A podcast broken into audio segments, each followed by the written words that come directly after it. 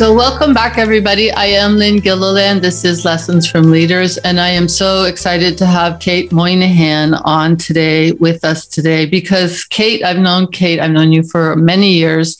Kate and I worked in the same organization quite a while ago, and we never worked together. I admired you, Kate, from a distance. You were one of the women that I looked up to, and I actually aspired some of the things that you were ways of being. I aspired to have those. So I actually took the initiative and hunted Kate down and got her to be on my podcast. So welcome, Kate.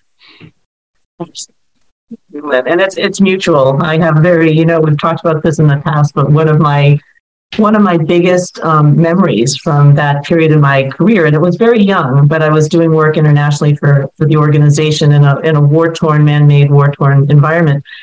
And you were the only person who stepped up and said something to me after a meeting.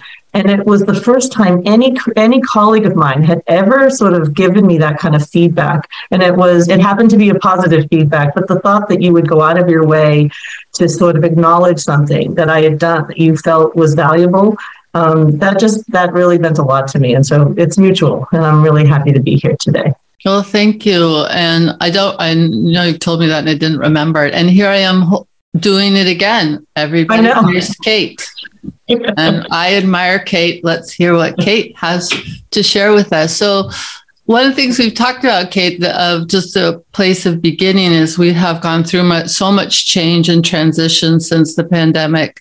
And how do you see leadership having changed either your own style or what you think is needed from 2-3 years ago to today?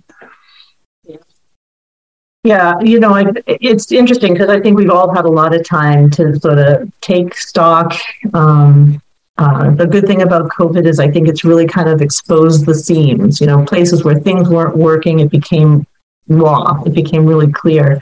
And I think when I think about the work that I particularly do in my role as an executive with a nonprofit, if anything, what's happened is I think a doubling down on instincts that I knew were good, but during pre-COVID times, you sometimes find yourself going with the herd. You're following something because you think that's the way it should be rather than really leaning into your own instincts. And it could be instincts around equity. It could be instincts around work-life balance.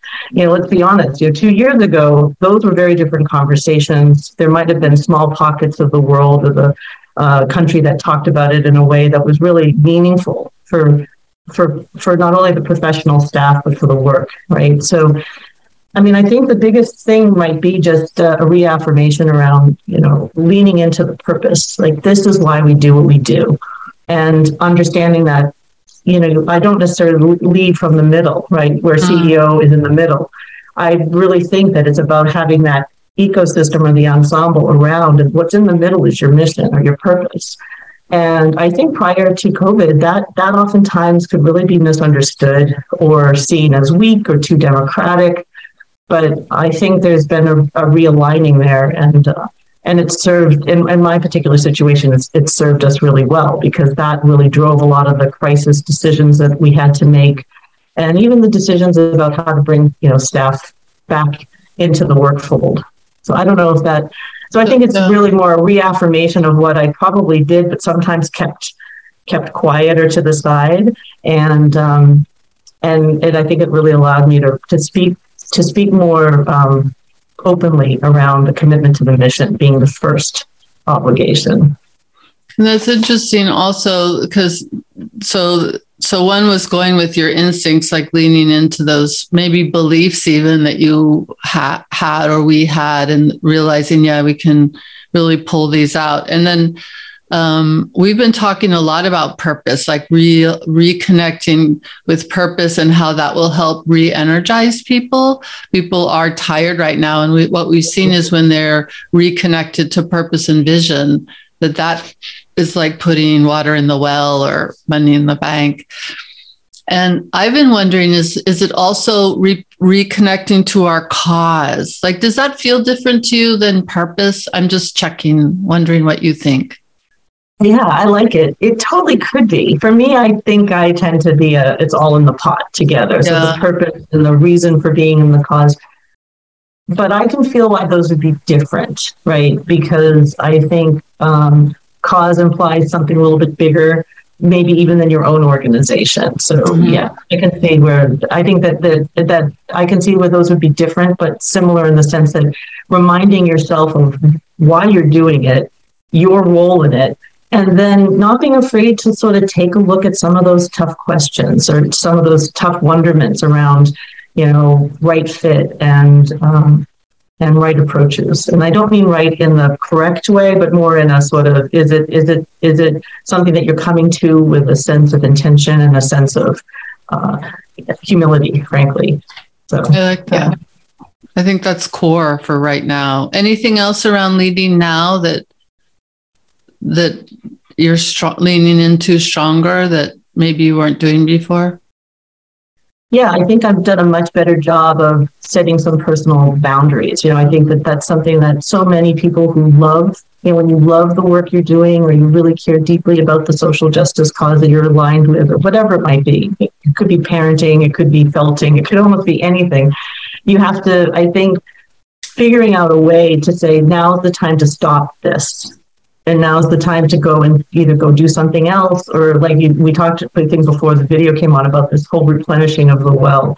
So I feel like that's something that I've gotten a lot better at. And not sometimes I'm a New Englander, so sometimes I would hear people talk like that and I think, you just got to get to business of just doing it. And that's very crunchy granola, or it sounds very, it sounds esoteric. It doesn't sound like something that you can do, but it doesn't have to be a fancy retreat someplace. It could be take a walk around the block, or, just really slow it down, put it aside for a minute and go into something else. That's another part of who you are, another part of your life. So that's something that I think I've done differently.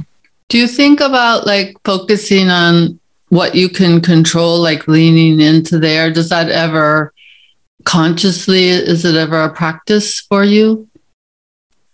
That's so interesting. What do you mean by that? Because I like it, but I think I want to make sure I'm hearing what you're asking. So, if, I think it was Stephen Covey that came up with, center of control and influence, or circle of influence, just focus on what you can control and influence, and then you feel more empowered. And when you focus on the things you have no control and influence over, like a war in Ukraine, for instance, then you start feeling disempowered and your sense of powerfulness shrinks.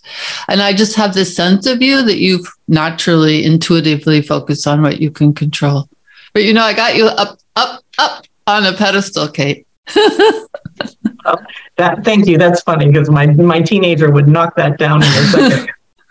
Yeah, I think that's very true. I think that there is something there is a practical nature to how I like to work. And there's a little bit of that does go on, and it's a little bit compartmentalized to some extent, where you have to be mindful of the bigger stuff, but it's somehow you need to be able to almost be aware of it and then not let it go in the sense that you don't care about it, but let it go in the sense of, what gets your energy, what can get your time and your talent. Yeah. So I would say for sure that would be something that is happening. And yeah, you're right. I don't think that I sit in the morning and say, what are the 6 things I can control today?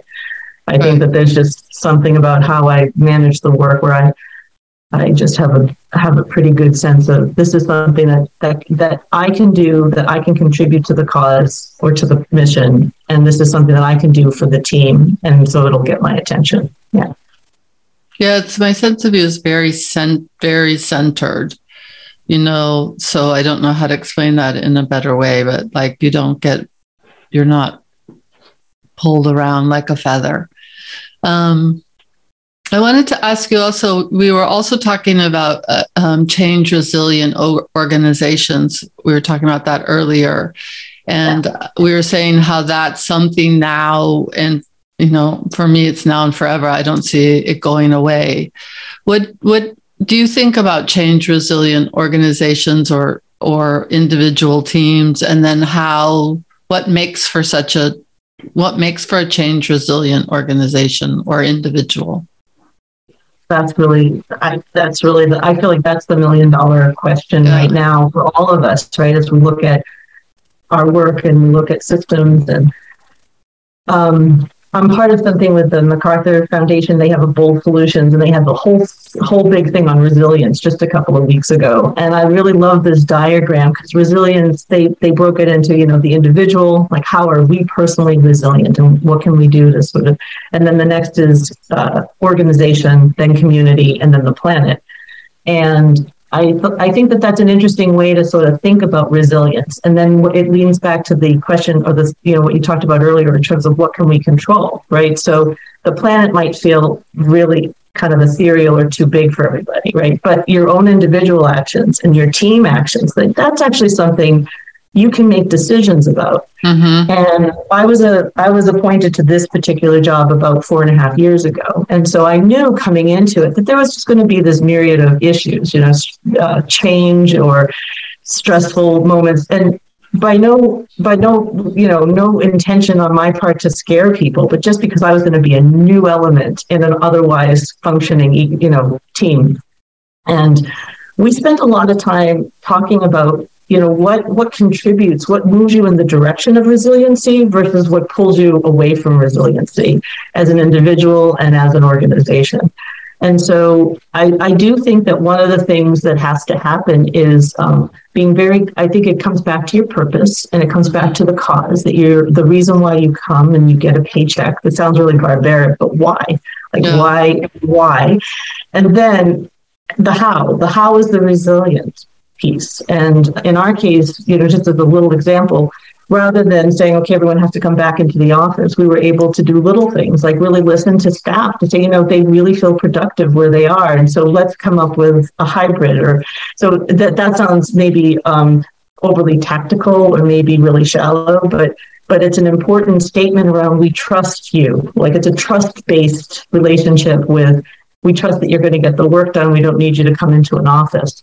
But then let's also have the scaffolding around it to make sure everybody can continue to be productive and feel included and feel that they have access to what they need in order to get, you know, their positions done. But it really requires, you know, I'm lucky that we have a good board. So I think it really requires a hand in glove relationship. So if you're out there with some really good ideas and your board is stuck in, like, you know, the 1940s and they want everybody punching the time clock, and that's not going to work. And these are overly specific tacticals, but I think that there's something about the conversation that has to happen at various levels of the leadership to talk candidly about what does it require, what can we do, and then how are we going to be in community? And that's, again, it sounds very 1970s hippie-ish, but there's something really important about that, because then you get the ground rules around, this is what we need. This is what I can tolerate. This is what I need. And we as a team have spent a lot of time on that. And I think we're shouldering some of the changes during COVID better because we had those healing conversations as a group. We did some individual work. We did team-based work. And it was all aligned with where the board wanted me to be, you know, focusing the energy of the organization. I'm so glad we're talking about that, because I found that to be just so interesting, the levels, the way that you're thinking about it, and that it, you know, requires, what I wrote was you came up with the how we're going to work, which became a behavior which influences the culture. So you create trust with the actions that you took. And, yeah. You know, so it's like that whole, there's like a loop or something about how actions will help build what actions and decisions you take help build the culture. So build the change resilient organization. Yeah. That you're looking at from the governance level, from the board level, all through. So, yeah. That was a good example. I'm going to make sure we ask this on all the podcasts because that was really interesting for me. So what have been some challenges for you, like things you didn't expect, or maybe you didn't expect anything because we've never been through a pandemic before, but anything that caught you by surprise? Yeah, that's a great question. Well, you know, part of my backstory, I think what caught me maybe by surprise was in some ways how working in man-made disasters for several decades really readied me for something like this. And not to say that, it was a perfect primer to go into a pandemic, but I remember coming back. I'm going to name drop, but I hope you'll allow me. So I remember coming back from a trip. I was in the field at the beginning of 2020 because I wanted to celebrate, because, I work for an eye organization, and I thought 2020 vision, all the marketing potential, right?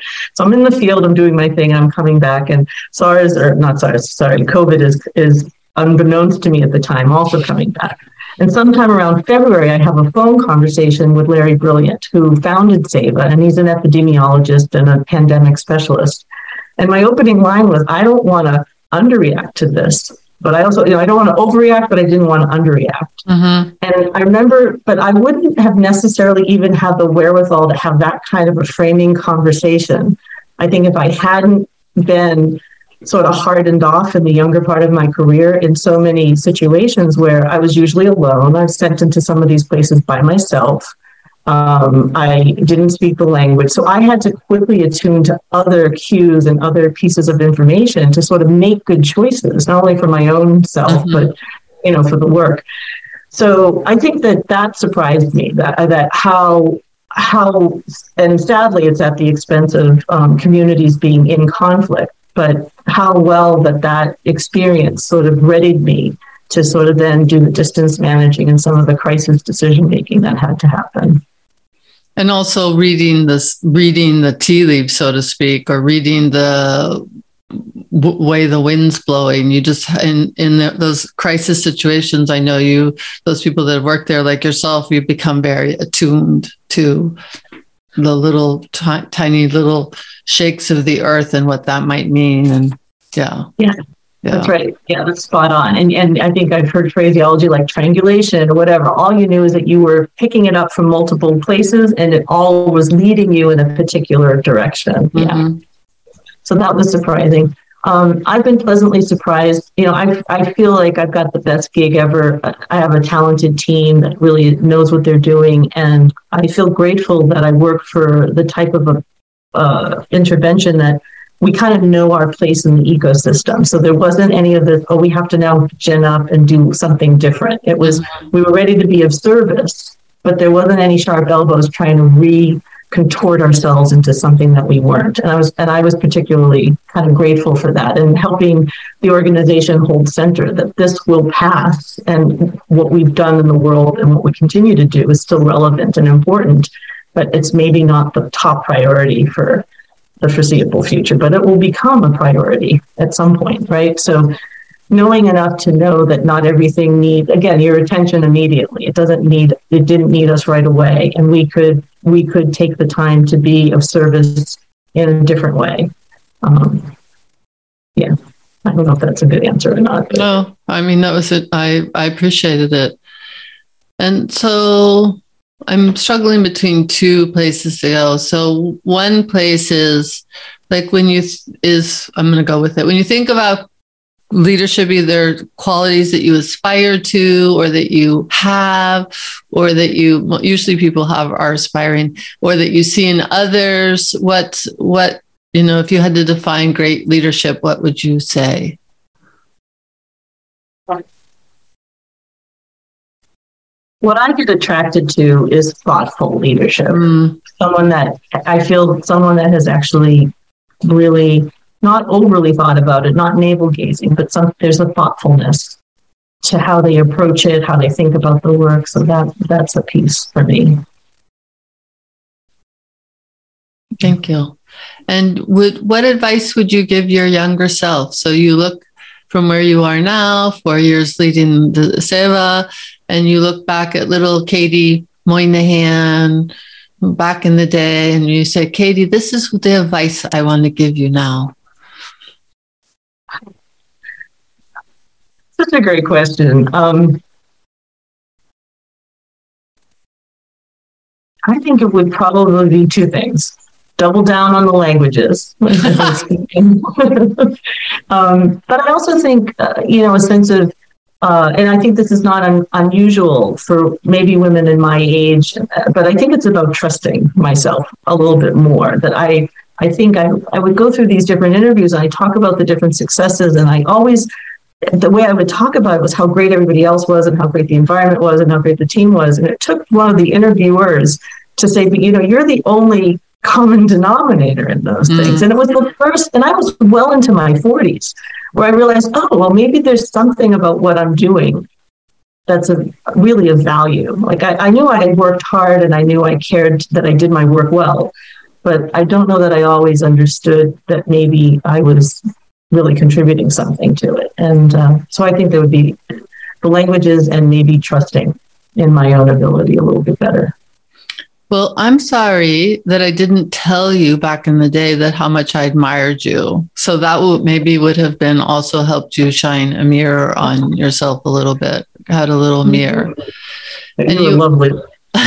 And you also told me an earlier conversation that something about finding your own voice, that you were often in meetings interacting with men who were loud and competent, and that. Can you talk about that?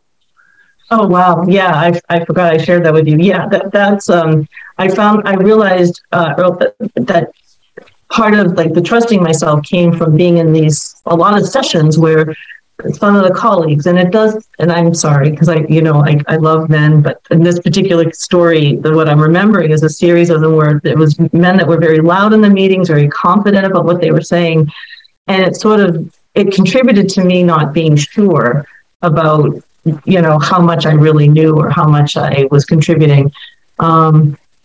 And I think that it just took me a while to realize that the content of what I was thinking, the substance of what I was thinking really had a lot of merit, and it was as good and sometimes better than where the louder person in the room was taking everybody. But it took me a while to sort of figure out how to find my voice. And I think as I found my voice, the flip side is that then, you know, you can come off as divisive because you're in there and you're trying to have a point of view and you're not using a lot of ums and you're speaking with confidence. And that engenders a whole different kind of, it can engender a whole different kind of feedback. So the reason I wanted you to talk about that is I think that's very common, that other people, men or women, are being so loud and seem so competent and confident, and we have a different, at least I resonate with myself, I have a different opinion, and so I question, you know, whether I must not be right, because if anybody else is thinking this, they're not saying it. So that's one of the reasons I wanted you to share that again with others too. So I think you're not alone. Yeah. Especially, just as a side thing, if you know those emergency situations that you worked in often attract some of the most bold, confident, or at least seemingly confident out there individuals. So you got to really make your space sometimes, right? At least that was my experience. Yeah. My experience. So, Kate, anything that we haven't touched on that you hoped that we would, anything that's come up you'd like to add? You know, I wanted to thank you for this space. It really, you know, it's very mutual. I have a lot of high regard for you. I remember you so fondly, and you are and have been a superstar. So I was really, you know, I don't say yes to a lot of these types of invitations, and I responded to you very quickly because of that. And also I want to just thank you for for having this really lovely, thoughtful, structured space to just think about this and talk about it and figure out, well, that's a good question. I'm not so sure what I do think about this. And it was really nice to be able to, you know, connect with you and to be able to have a chat. So thank you. No, you're so welcome. Thank you for saying yes. It's made my day. So thanks everyone. And thanks to Kate. And we'll get her back for sure. So thank you, Kate.